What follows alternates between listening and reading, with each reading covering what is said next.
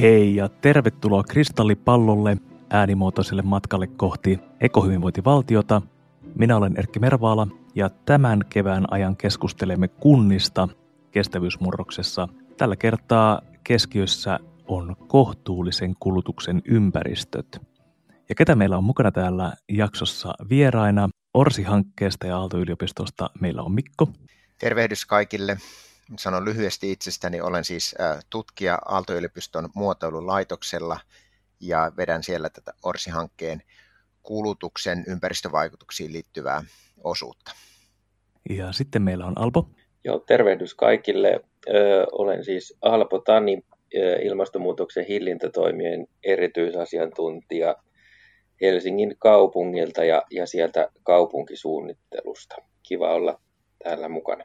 Ja lopuksi Jukka. Joo, hei vaan kaikille. Jukka Heinonen olen ja rakennetun ympäristön kestävän kehityksen tutkijana professorina Islannin yliopistolla. Ja tuttuun tapaan hieman voisimme alkuun pohjustaa tätä meidän teemaa. Ää, mistä me puhumme silloin, kun puhumme kuntien elinympäristöstä, Mikko? Me puhutaan elinympäristöissä, etenkin tässä jaksossa ja, ja myöskin meidän hankkeessa sellaisena ilmiönä ja taustana, joka vaikuttaa oikeastaan kaikkeen meidän arkiseen toimintaan. Että me eletään, eletään maailmassa, jossa meidän arkinen normaali toiminta on itse asiassa se on sekä riippuvainen paikallisista järjestelyistä, miten kaupungit on rakennettu, miten liikkuminen on järjestetty, mutta sitten se on myöskin riippuvainen hyvin pitkistä globaaleista tuotantojärjestelmistä, joka on sitten se kulutuksen semmoinen taustailmiö, jota me ei use, usein nähdä. Ja vielä kun mietitään tätä meidän ikään kuin ekologisen ää, ää, reunaehtojen tavoittelua, niin, niin tässä on myöskin semmoinen ajatus, että elinympäristöjen muuttamalla me voitaisiin saavuttaa semmoisia päällekkäisiä hyötyjä, että luontoon kohdistuva rasitus tai ympäristöön kohdistuva rasitus voi pienentyä samaan aikaan, kun tavoitellaan hyvinvointia, esimerkiksi pyöräily, kävely, liikkumismuotona, tai me voidaan pyrkiä myöskin saavuttamaan semmoista ikään kuin arjen hallintaa sen sijaan, että me ollaan globaalien tuotantoketjujen ikään kuin pieniä, pieniä osasia, niin arki voidaan myöskin elinympäristöt voidaan ottaa uudella tavalla ihmisten omaan hallintaan. Ja vielä tämä on niin kuin tämä päällekkäisten hyötyjen ajatus semmoinen, mistä englanniskin käytetään termiä double dividend, että koitetaan saada useampia hyötyjä yhdessä aikaiseksi ja sitä kautta myöskin useampia toimijoita ja useampia intressejä meidän kestävyysmurroksen taustavoimiksi. Tästä voitaisiin siirtyä suomalaisten ja erityisesti kaupunkisuomalaisten hiilijalanjälkeen. Millaisia ne ovat ja, ja ehkä siis voisi myös tässä määrittää tämmöisen niin sanotun kestävän tason, että millainen olisi kestävä taso ja milla, miten suomalaiset kuluttajina sitten siihen suhteutuu? No mä voisin vaikka tästä aloittaa ensin, koska asiaa pitkään, pitkään olen tutkinut ja, ja tota, meidän laskelmien mukaan suomalaisten hiilijalanjäljet on sellaista 10 tonnin luokkaa. Ja tämä tarkoittaa siis sitä kokonaiskuormaa, mikä tulee kuluttajalle, jos, jos allokoidaan kuluttajalle kaikki päästöt liittyen hänen kulutukseensa. Ei pelkästään päästöt, jotka tapahtuu Suomessa tai kaupungin sisällä tai jotain vastaavaa, vaan, vaan kaikki globaalit päästöt, jotka liittyvät hänen kulutukseensa. Ja Suomessa on sellainen tilanne, että meillä on kaupungeissa melko merkittävästi suuremmat hiilijalanjäljet kuin kaupunkien ulkopuolella, joka taas liittyy vahvasti siihen, että minkälainen tämä kaupunkien elämä, elämän kulttuuri on, joka keskittyy siihen, että me koko ajan kulutetaan jotain. Me koko ajan siirrytään tavallaan kulutuspaikasta toiseen ja kaikki liittyy jonkun ostamiseen ja materiaalinen energian kuluttamiseen. Ja, ja tämä 10 tonnia, joka on sitten miinus, miinus ehkä pari tonnia kaikista maaseutumaisimmilla alueilla ja plus pari tonnia sitten kaikista kaupunkimaisimmilla ja ydinkaupunkialueilla, niin se, se ylittää sitten tämmöisen niin kuin kansainvälisesti, voidaan ajatella, että tämmöinen kestävä taso, miltä nyt esimerkiksi nämä IPCC-päästövähennysskenaariot lähtee, niin silloin me puhutaan semmoisesta niin neljästä viidestä tonnista per, per capita vuositasolla, ja Suomessa me puhutaan sitten sanotaan nyt 10-12 tonnista, puhutaan varsinkin tästä kaupunkisuomalaisesta elämästä siinä on melkomoinen, melkomoinen ero, joka pitäisi ensin kuraa umpeen, ja sitten jos me katsotaan näitä päästövähennysskenaarioita, niin niissä mennään melko kovaa vauhtia alaspäin. Me, meillä on valtava kurottava ensin kiinni, ja sitten sen jälkeen pitäisi saada kiinni vielä tästä vähennysvauhdista siitä eteenpäin. Joo, mä voisin tuohon Jukan kommenttiin vielä jatkaa, että 4-5 tonnia äh, hiilidioksidipäästöjä vuodessa per ihminen on, on, on vielä semmoinen taso, että siitäkin pitää päästä e-, eteenpäin, että tämä, tämä haaste on todella, todella iso, että, että semmoisia niin puolentoista asteen lämpenemisen elämäntyylejä, kun on hahmoteltu, niin puhutaan, puhutaan jopa semmoista tasosta kuin kaksi ja puoli tonnia vuodessa, että hyvin merkittävät muutokset. Ja juuri noin kuin Jukka sanoi, niin ne ei ole tavallaan tavoitettavissa pelkästään siellä aluetason to- toiminnalla. Ei riitä, että me tehdään kaupungin liikkumisessa tai energiajärjestelmästä vähähiilinen tai hiilitön, vaan pitää pystyä myöskin näihin globaaleihin eh, tuotantoketjuihin pääsemään ikään kuin käsiksi ja kulutuksen kokonaisvolyymiin. Oikeastaanhan näissä mennään vielä tuosta kahdesta ja puolesta tonnista eteenpäin, että semmoisia, pääsääntöisesti nämä skenaariot on sellaisia, että päädytään 50 vuoden kuluessa noin nollaan, ehkä niin nettonollaan, että silloin meillä on nielut mukana siinä ja näin, mutta että tämä on, tämä on niin kuin, voidaan sanoa kaksi puoli tai puolitoista tai jotain siltä välitä, jos, jos halutaan antaa semmoinen niin yleiskuva, että mitä se pitää olla pitkässä juoksussa, mutta että nollaan sitä melkein, melkein on, on mentävä, eikä kovin pitkän ajan kuluessa. No niin, tämähän meni ihan nokitteluksi. Kyllä. Että, tota, mutta mä, mä, mä, kyllä täysin komppaan tässä Jukkaa. Että, tai, ja tärkeää on huomata se, että haaste on ihan älyttömän iso. Vaikka meillä olisi nielujakin, niin silti sille kulutukselle pitää tehdä merkittäviä asioita. Ole hyvä, Alpo. Joo, tota, mä voisin kanssa tuohon kommentoida nyt niin kuin kaupunkitason ilmastotavoitteiden ja ilmastotyön näkökulmasta, että, että no, noinhan se juurikin on. Ja tota, tota, sitten siihen ehkä sellainen huomio jo tässä vaiheessa, että siis äm, tällä hetkellä se kaupunkien ä, ilmastotavoitteisto ja, ja sitä kohti pyrkiminen, niin kyllähän se perustuu edelleen, mä nyt väittäisin niin kuin koko luokkaa 99 prosenttisesti siihen kaupunkitasoisten äm, tuotantoperusteisten päästöjen pienentämiseen jolloin tavallaan, jolloin, tai siis ei mitenkään tavallaan, vaan ihan oikeasti aika täysin toistaiseksi on jäänyt niin kuin paitsi on toi, toi niin kuin kulutusperusteinen puoli. Käytännössä varmaan ihan vaan sen jäätävän vaikeustason takia, mikä siihen liittyy, ja sen takia siihen, siihen niin kuin liittyy semmoinen äh, vaan niin, kuin niin iso se vyyhti siinä ympärille, että, että siihen ei oikein ole niin kuin yksinkertaisesti löydetty keinoja, että miten siihen voitaisiin edes oikein vaikuttaa.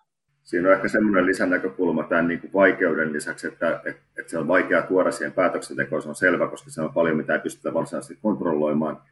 Mutta toinen ongelma siinä on se, että kun meillä on niin vahva se, se semmoinen kasvutalouden yhteys tällä hetkellä, kas, kasvun tavoittelu ja nimenomaan taloudelliseen kasvuun keskittyminen kaikessa, että eihän sitä oikeastaan niin uskalleta lähteä edes keskustelemaan semmoista, että no mitäs jos meidän pitäisikin niin jollain tavalla nyt karsia kulutusta niin, että se ei välttämättä enää tuekaan kasvua. Että tämä tämmöinen niin omien päästö, oman kaupungin sisällä tapahtuvien päästöjen tai niihin keskittyminen, niin se sallii sen, että samaan aikaan voi olla kasvutavoite ja sitä voidaan jopa saavuttaakin ja mm. samaan mm. aikaan niitä sisäisiä vähennyksiä. Mutta sitten jos puhutaan siitä koko köntästä, niin silloin on, on niin kuin paljon haastavampaa löytää semmoisia yhdistelmiä, joissa talous kasvaa ja päästöt vähenee. Joo, ihan pikakommentti tähän, tähän Jukan erittäin hyvään huomioon se vaan, että, että tavallaan jo pelkästään näiden kulutusperusteistenkin päästöjen alentaminen on ihan to, todella, todella haastavaa. Ja, ja myös jo siihen mun nähdäkseni liittyy ö, osin se, että, että jopa niitä, niiden ö, haasteiden kanssa painiminen jossain määrin tarkoittaa tämän niin kuin pelkän niin kasvutavoitteisen tekemisen haastamista. Mikko?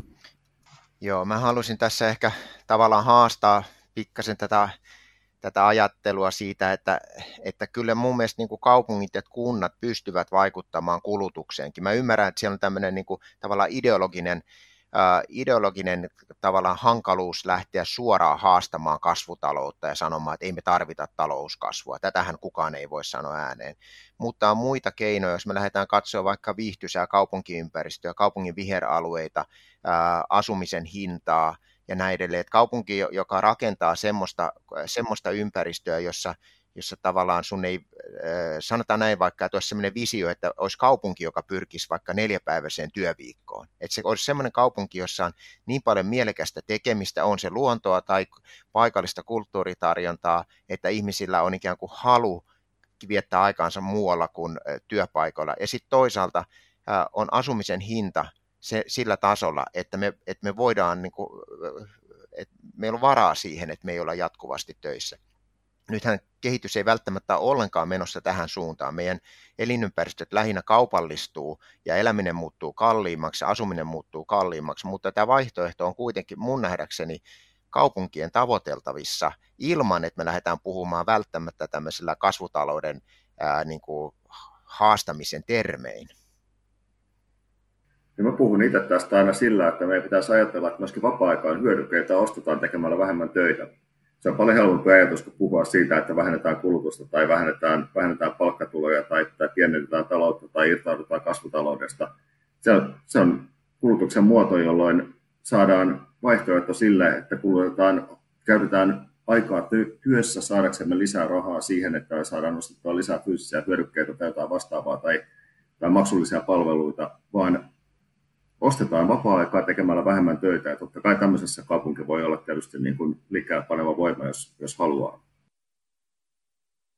Mm, joo, on, on kyllä tosi kiinnostava ajatus, eikä, eikä mulla ainakaan periaatteessa niin kuin en, en vastustaisi ollenkaan tuon tapasta kehitys, kehitystä, mutta sitten taas kun on, on tota, niin, lukuisia vuosia ollut mukana nyt tässä tapauksessa Helsingin kaupungin kaupunkisuunnittelussa ja, ja tavallaan niiden lainalaisuuksien kanssa tekemisissä, millä se homma pyörii, niin, niin silti aika lailla kaukaiselta ajatukseltahan toi silti kuulostaa. Mua ehkä vähän kiinnostaisi teiltä kuulla sitä niin kuin, sit niin kuin mm, sellaisen kaupungin jotenkin fyysisiäkin ominaisuuksia, että, tai liittyykö se oikeastaan edes siihen, vaikkapa toi, toi nelipäiväinen työviikko tai, tai näin. Ja sitten yksi tietenkin tosi iso asia on nimenomaan toi asumisen hinta, ja siinäkin on sellainen ehkä kiinnostava twisti tähän, että, että tota, kyllähän kaupungit väittäisin suurelta osin ajattelee niin, että jos on kasvava kaupunki, niin ei siihen voi oikein mitenkään muuten vaikuttaa kuin lisäämällä asuin, asuntotuotantoa. Ja se, ainakin se on ollut niin kuin Helsingin todella isossa intressissä 7-8 tuhatta asuntoa vuodessa, joka tavallaan sitten taas on tietenkin osa sitä niin kuin kasvutaloutta sinänsä, se, se, niin kuin se kaupunginkin kasvu. Mutta millä ihmeellä muulla me sitten toisaalta oikein voidaan vaikuttaa siihen asumisen hintaan. Tämä on aikamoinen tämmöinen niin kuin nimenomaan vyyhti, jota ei oikein tiedä, että mistä suunnasta tätä pitäisi alkaa aukaisemaan. Niin ja sitten kun rakennetaan uusia asuinalueita, niin tarvitaan uusia kaupallisia palveluita sinne, et cetera, et cetera. Kyllä, äh, saattaapa Jukka olla parempi asiantuntija tässä, mutta näinhän tämä on, että uudisrakentamisella sitten rahoitetaan sitä palveluiden, tai saadaan aikaiseksi myöskin joku palvelutarjontaa, ja, ja tota, ei, ei mullakaan ole tähän mitään, mitään niin kuin tämmöistä niin kuin patenttiratkaisua, mutta, mutta näin niin kuin periaatteessa mä, mä näkisin, että, että tämmöinen niin kuin raideliikenneverkoston niin kuin hyvä toimi, toimivuus olisi osa tämmöistä yhteiskuntaa, jossa, jossa voidaan asua vähän haja, hajautetummin, ää, liikkua sekä työn että, että vapaa-ajan tai kulttuurin ikään kuin perässä – ja, ja kuitenkin pitää asumiskustannukset verrat, verrattain kohtu, kohtuullisena. Tämmöinen, tämmöinen niin keskittämisidea, joka nyt vaikka Helsingissä on mun mielestä ollut, ollut jotenkin niin kuin se, se niin kuin päällimmäinen, jotenkin, tai ainakin tämmöiselle tavalliselle kaupunkilaiselle niin kuin minä tässä suhteessa niin näyttäytyy semmoisena niin kuin päällimmäisenä oppina tai mantrana jopa, että pitää keskittää ja tiivistää kaupunkia, niin ehkä tässä mä haen niin. niin kuin hyvien liikenneyhteyksien kaupunki olisi mun parempi kuin hyvin keskitetty kaupunki.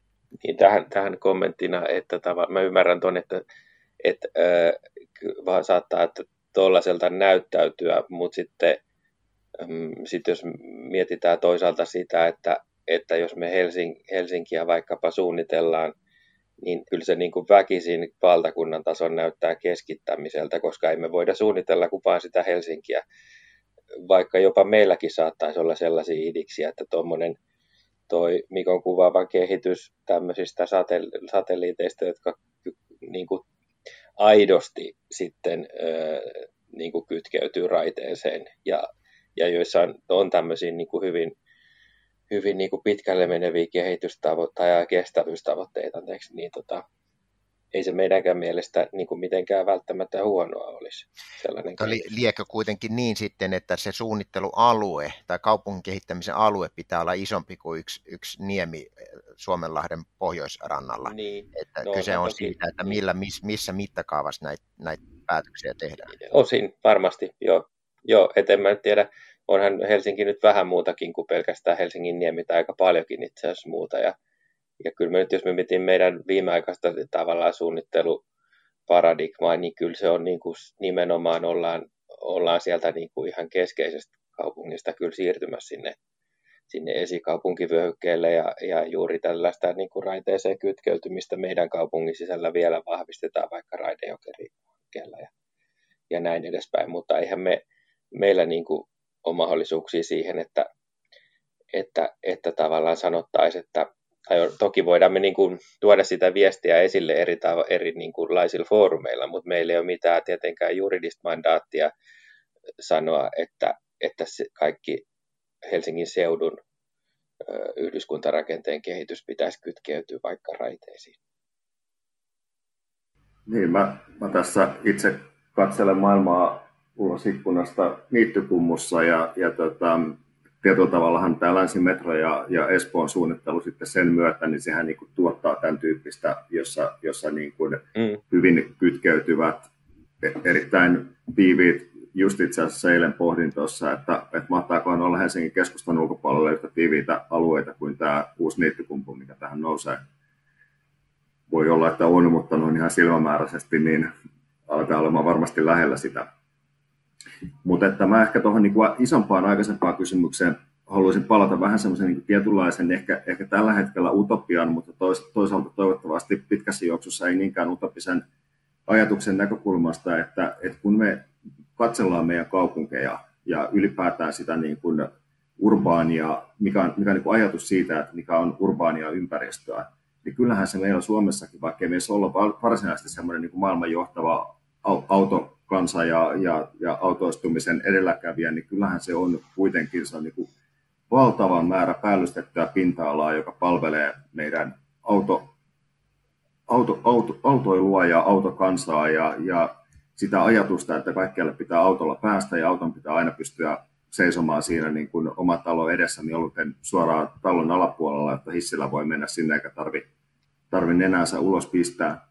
Et siinä on niin kuin valtavan määrä sellaista tilaa, joka voitaisiin ottaa muuhun käyttöön, jos tietyllä tavalla niin kuin pakotettaisiin tämä autoistumisaste alaspäin, jolloin sitten myöskin niin kuin monet näistä muista asioista, mitä Mikko tuossa vähän nosti esiin, siitä niin kuin tavallaan siitä elämän kulttuurista, jossa, jossa vapaa-aikaa vietetään siinä omakodin lähellä ulkoillen liikkuen aktiivisen liikuntamuodoin ja, ja töihin esimerkiksi kuljetaan ehkä sitten pääsääntöisesti jollain niin raideyhteydellä tai muuten julkisen liikenteen se on aivan valtava määrä tilaa, mikä on silloin käytössä sellaisia rakenteisia, jotka tukevat sitä ihmisten hyvinvointia ilman kulutusta.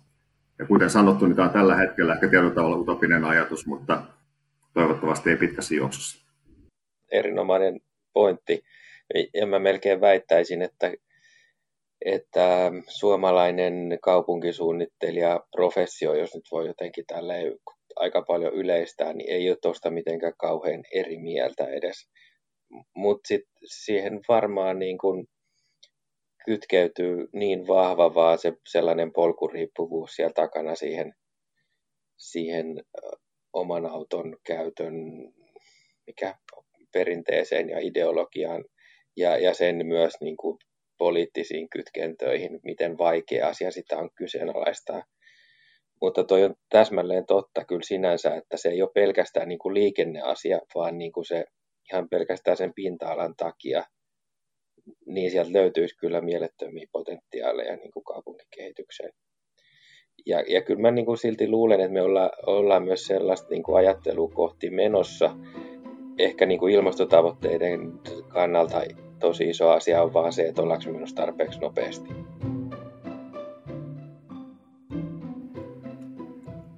Millaisilla muutoksilla sitten tällaista kestävää tasoa voitaisiin lähestyä, jos ajatellaan nyt muita ratkaisuja, joita ei vielä tässä keskustelun aikana ole noussut esiin?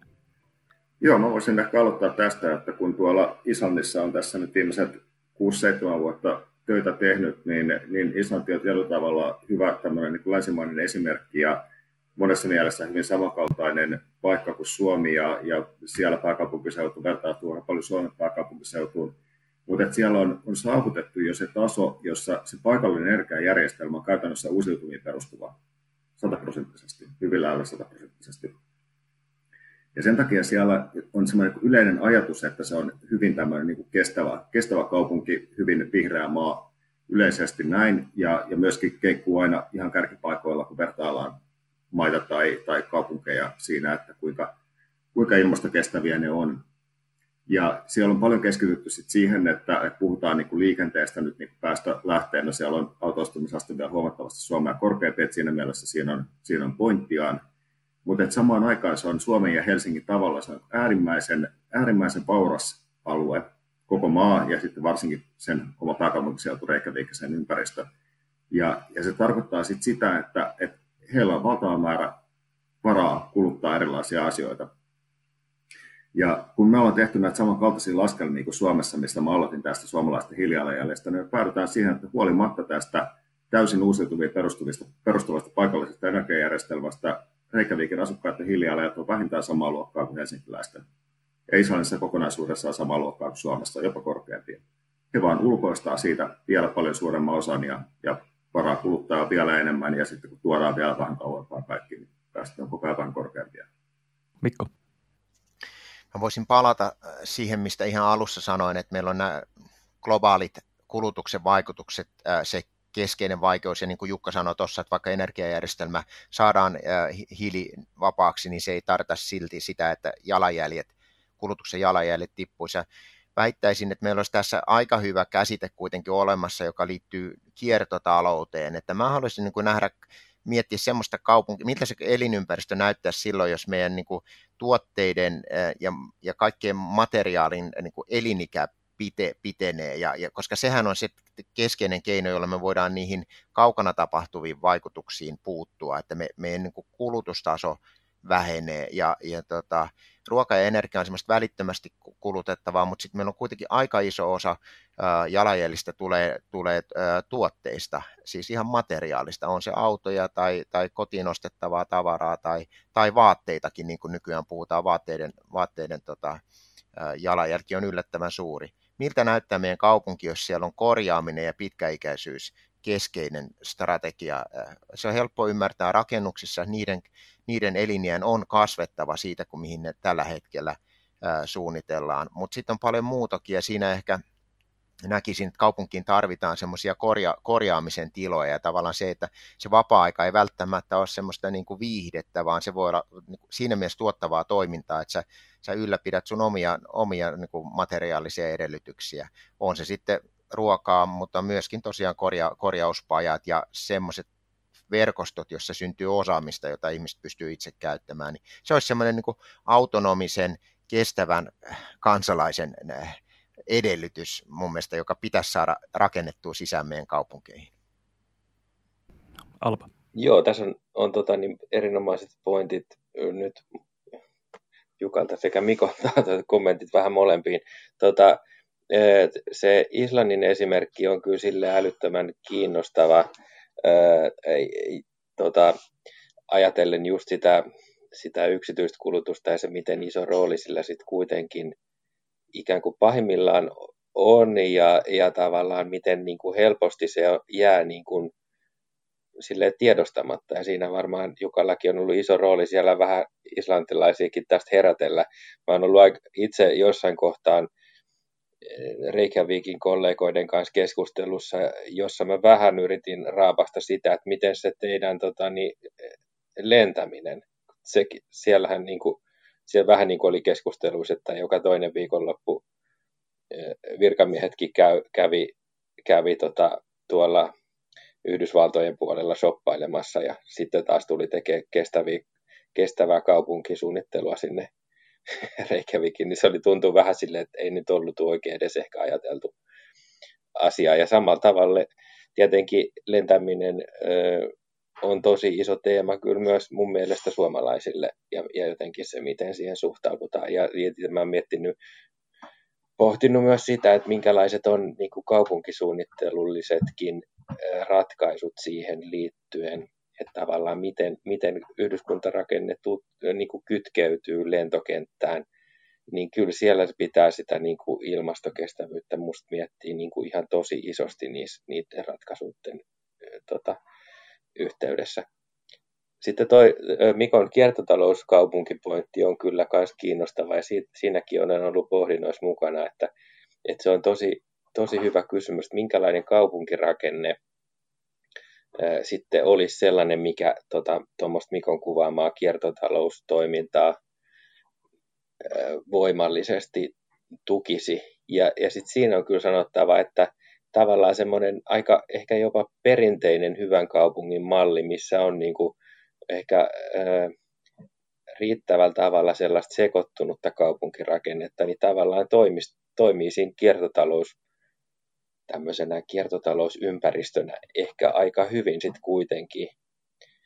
Ja toisaalta se just, että sulla on tiiviyttä, niin sitten se myös, myös niin kuin esimerkiksi jakamistalouden ratkaisut sitten kuitenkin niin kuin,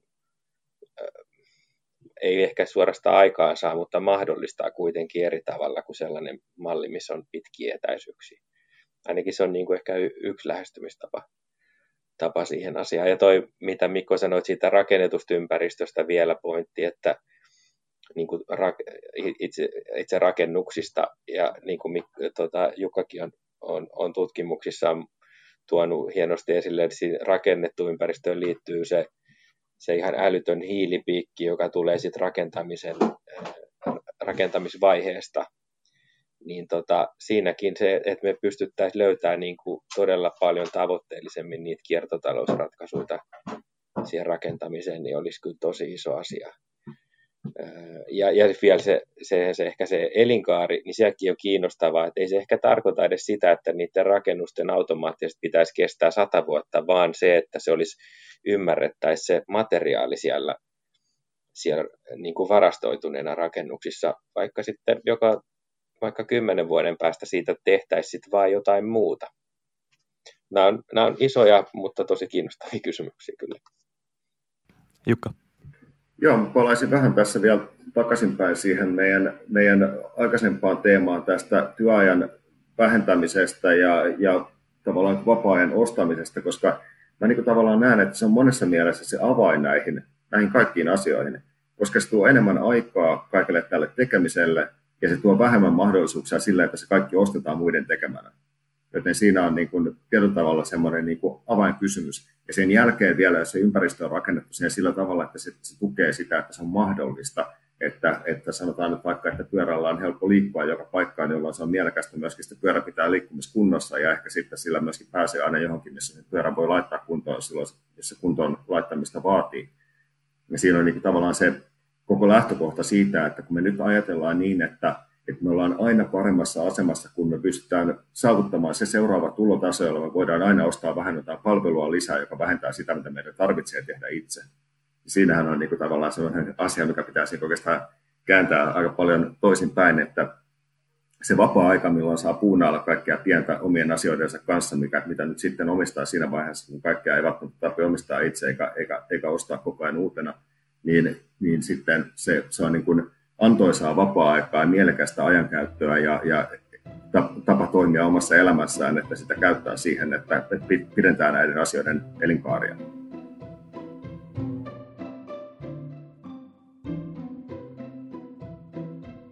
Tästä päästään jo oikeastaan tähän meidän kolmanteen teemaan, eli jos tähän mennessä on ajateltu hyvinvointia juuri sitä kautta, että voidaan hankkia lisää ja, ja hyvinvointi rakentuu talouskasvuun perustuen ja ostovoiman lisääntyessä. Mitä tapahtuu hyvinvoinnille, jos nykyisen kaltainen kuluttaminen ei sitten olisi tulevaisuudessa enää mahdollista?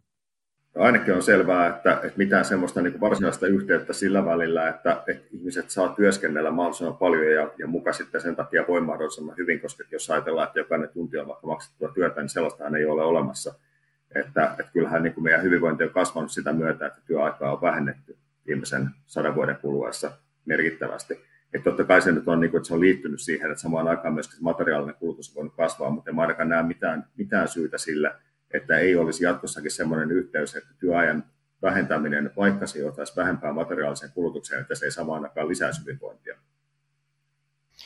Mä näen tässä äh, todella, todella niin kuin syviä vesiä ja monia ulottuvuuksia tässä, tässä Erkin kysymyksessä. Ja, ja tota, se on niin kuin mun mielestä ilmeistä, että, li, että liiallinen työ, työ tai, tai rasittava työ niin johtaa sosiaalisiin ongelmiin, että se hyvinvointi syntyy esimerkiksi sitä kautta, että, että mahdollisesti niin kuin sosiaaliset verko, verkostot pysyy ehjempinä tai, tai vanhemmilla on enemmän aikaa lapsilleen tai, tai mm, vanhukset saavat olla enemmän myöskin työikäisten ihmisten kanssa tekemisissä ja näin edelleen, että tämä niin kuin työn, työn, työn määrä ja työn keskittyminen hyvin harvoille niin on, on, se alentaa hyvinvointia laajasti yhteiskunnassa sekä niiden suhteen, joilla sitä työtä ei ole, että niiden suhteen, joilla sitä työtä on liikaa. Että työn jakaminen on semmoinen, josta me ei nyt tässä, tässä puhuttu, tässä jaksossa puhuttu kovin paljon, mutta, mutta se on ilmeinen asia tässä vapaa-ajan lisä, lisääntymisessä. Työtä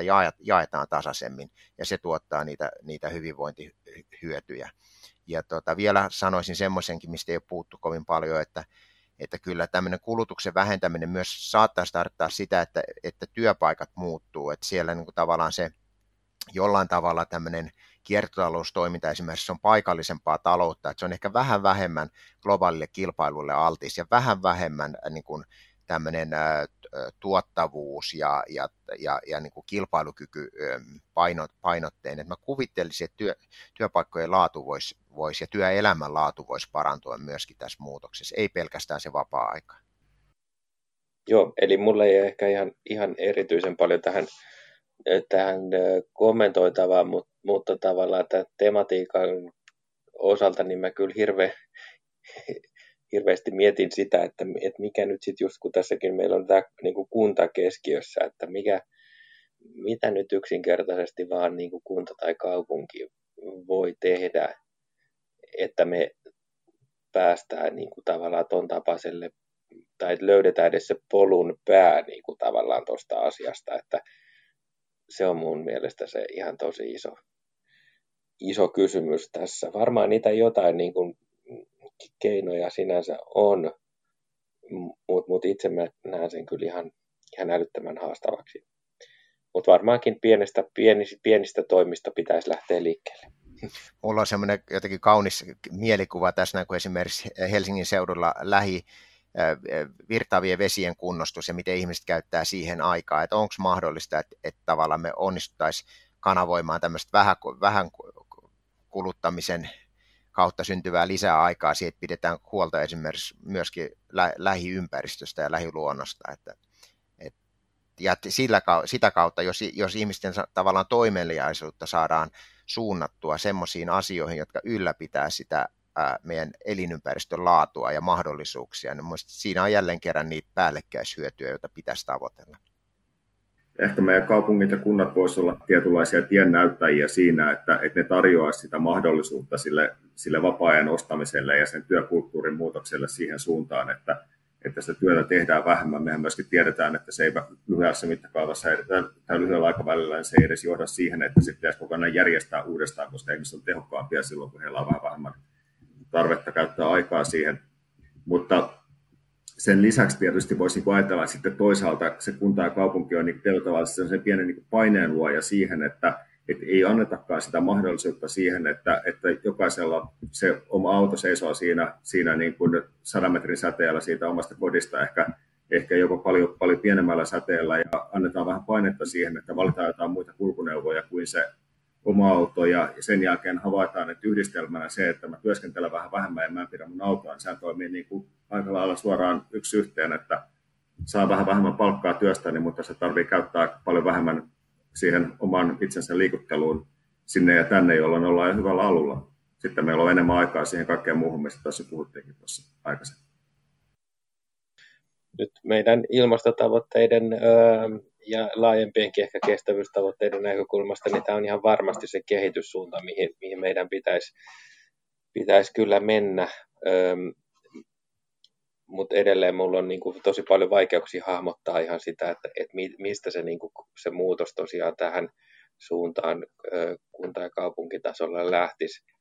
Ehkä semmoinen, mitä, mikä nyt mulla on viime aikoina, mitä on vähän tutkinut, on tämä tämmöinen niin Donitsi-talousmalli, joka mun nähdäkseni tähän kyllä sinänsä liittyy. Ja tiet, tiet, mun tiedot on sellaiset, että, että tota niin, Amsterdamissa siihen niin oltaisiin jotenkin kytketty tämmöistä kaupunkiin, kaupungin strategista kehittämistä ainakin, joka tietysti on jo ihan aika niin kuin kovan tason tuota, verta, vertailukohta kyllä. Et, et ehkä niin kuin sitä kautta se, se muutos voisi lähteä tosiaan liikkeelle. Jukka. Mä ehkä tässä nyt nostaisin hiukan toisenlaisen näkökulman tähän, tähän sivulle tai, tai vierelle keskustelua, että me keskitytään nyt tässä keskustelussa koko ajan siihen, että me puhutaan päästömääristä ja niiden vähentämisestä tai sitten asioista, jotka liittyvät niiden päästömäärien vähentämiseen. Jos me puhutaan kaupungeista ja niiden toiminnasta, niin mun mielestä siellä on se, se toinen puoli, jota ei pidä, ei pidä silleen ylen katsoa, eli, eli tämä niin kuin hiilinielujen ja, ja hiilen sidonnan puoli, joka sitten taas sitä niin kuin tasetta tasapainottaa. Että loppujen lopuksi kyse on kuitenkin ilmastonmuutoksen näkökulmasta kyse on taseesta, eikä siitä, että pelkästään kuinka paljon päästöjä meillä on. Et mun niin kuin semmoinen iso teesi kaupunkien suhteen, mitä mä oon yrittänyt tuoda esille eri paikoissa, on se, että, että sen sijaan, että kaupungit on, on tavalla, ylipäätänsä rakennettu ympäristö, ei pelkkä kaupunki, mutta rakennettu ympäristö, että se on valtava hiilikuorman aiheuttaja tällä hetkellä. Sen pitäisi muuttua hyvin nopeasti suuren suureksi hiilinieluksi. Ja, ja siinä on niin se muutos, missä kaupungit voi hyvinkin voimakkaasti olla mukana. Se tarkoittaa sitä, että me mietitään ihan eri tavalla sitä, että miten me sitä rakennettua ympäristöä tuotetaan ja minkälainen se on, mutta mahdollista se on. Hyvä pointti Jukka, toihan kytkeytyy myöskin mä oon myöskin jonkin verran arvioinut Helsingin kohdalla tätä, tätä tilannetta, ja se kytkeytyy siihen, että me koko ajan menetetään meidän, meidän kaupunkimetsiä rakentamiselle, eli, eli ne hiilivarannot siellä pienenee.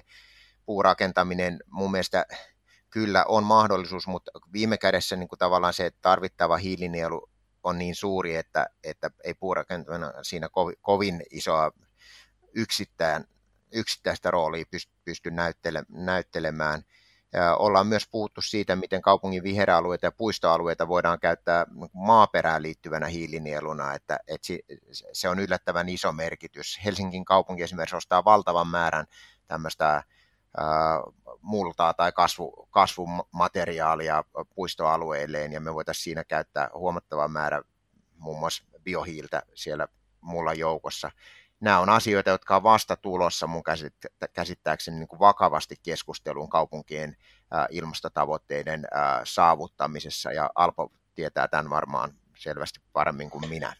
No, kun esille.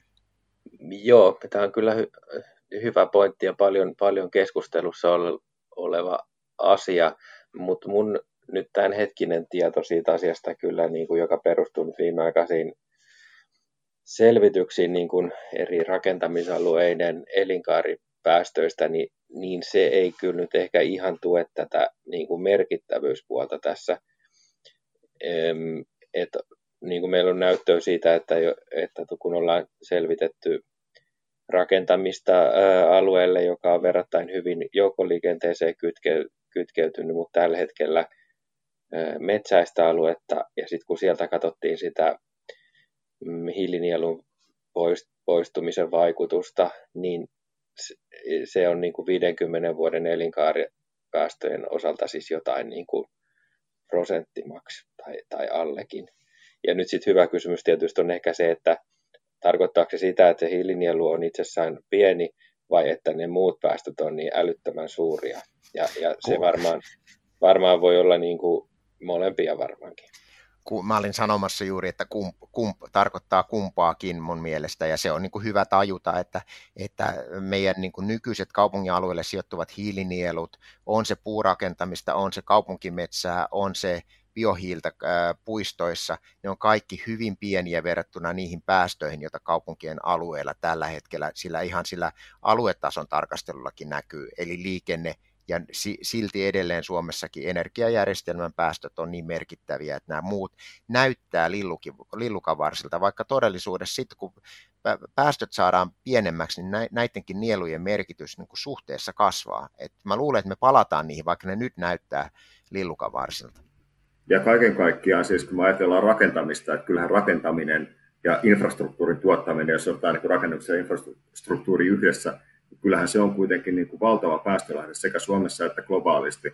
Ja jos se muutetaan pluspuoleiseksi, nollaksi tai, tai hiilinieluksi, niin kyllä sillä on merkitys, vaikka se itse nielu ei olisi suuri suhteessa vaikka globaaleihin tai Suomen tai edes kaupungin mutta se merkitys kaiken kaikkiaan on suuri, että me poistetaan se aikaisempi valtava päästöjen lähde ja muutetaan se, sanotaan nollaksi tai edes marginaalisesti positiivismerkkiseksi, kyllähän sillä on valtava vaikutus.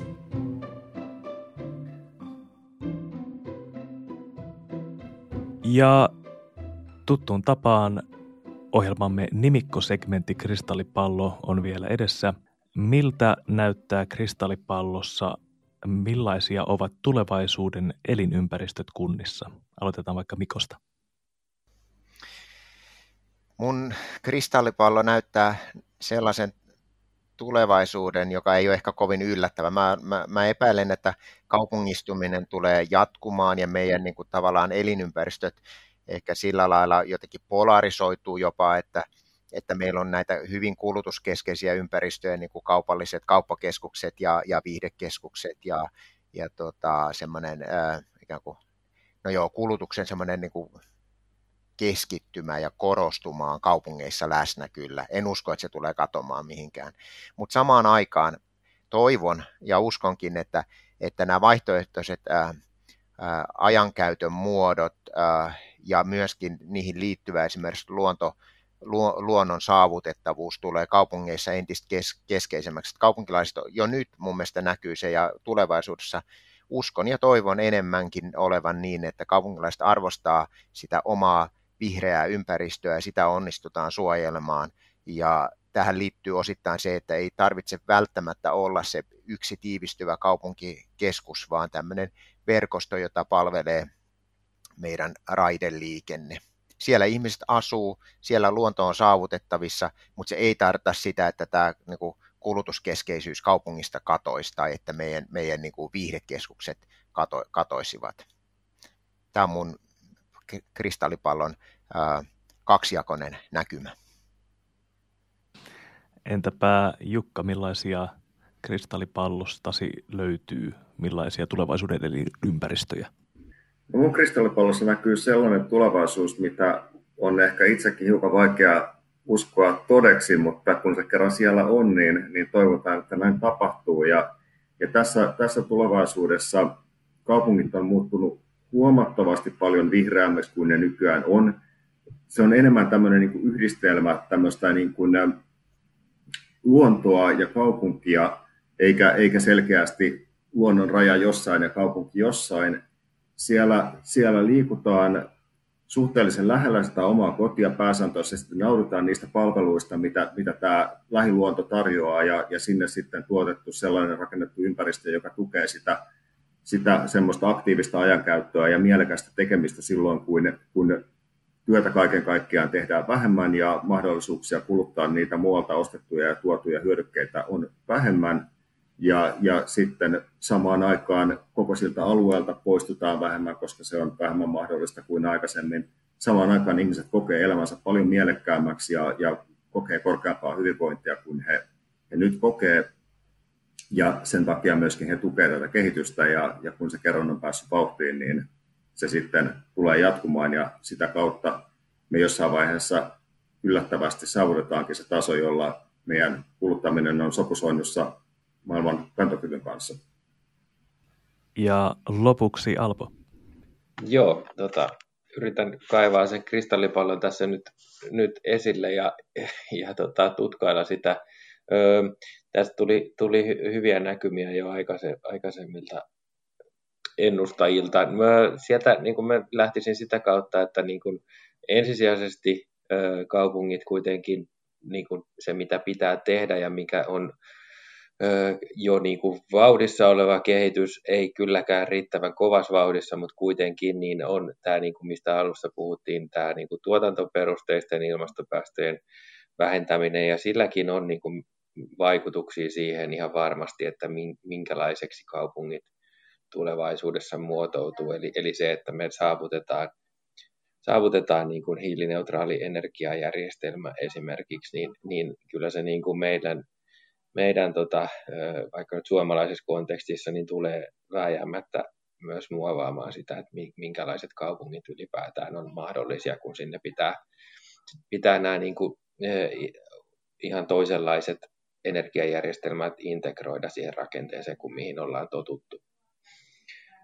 Se on niin kuin, niin kuin yksi asia. Sitten se, mitä, mitä mä niin kuin mielelläni mun kristallipallossa kyllä myös näkisin kiinnostavana juttuna, on niin kuin se, että miten kaupungit löytää sitten sen oman roolinsa tässä niin kuin kulutusperusteisten päästöjen hallinnassa ja, ja niin kuin tavoitteellisessa pienentämisessä. Ja ja, ja äh, asia on, on tosi vaikea, mutta mä niin kuin ainakin ajattelisin niin, että, että jonkinlaista niin kuin portinvartijuutta siinä pitää alkaa tunnustamaan sen suhteen, että, että vaikkapa kun isoja kulutuskeskittymiä äh, kaupunkiin suunnitellaan, niin ne suunnitellaan aina kuitenkin su- suomalaisessa järjestelmässä sen kaupungin toimesta. Ja silloin pitää niin kuin ymmärtää se, että siinä on niin kuin jonkinlaista, jonkinlaista portinvartijuutta ihan varmasti siinä, että et tota, niin, minkälaiseksi myös sitä kautta niin kuin ihmisten kulutuskäyttäytyminen esimerkiksi ä, muovautuu. Eli tavallaan kaupungit ei, ei nähdäkseni voi jatkossa enää oikein niin kuin olla sitä mieltä, että tämä asia ei, ei heille millään tapaa, tapaa kuulu. Ja, ja sitten tiety, tietysti siinä, siinä niin kuin murroksessa just niin kuin Jukka hyvin toi esille, niin sit pitää kaupungin löytää keinoja ylipäätään niin kuin hyvän elämän kehyksen niin kuin aikaansaamiseksi ja mitä se, mit, minkälaisista asioista se, se niin kuin ihmisten hyvinvointi sitten, sitten koostuu.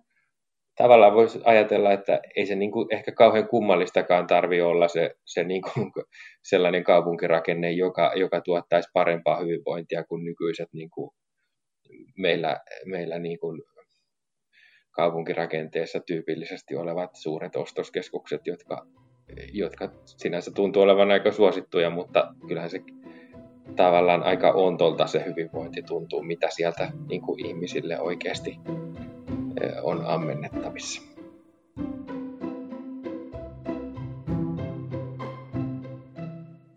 Tällaista keskustelua herätti kuntien kestävät elinympäristöt. Mukana olivat Aalto-yliopiston Mikko Jalas, Helsingin kaupungin Alpo Tani ja Islannin yliopiston Jukka Heinonen. Kristallipallon aikaisemmat jaksot löytyvät Orsin sivulta ecowelfare.fi kautta kristallipallo.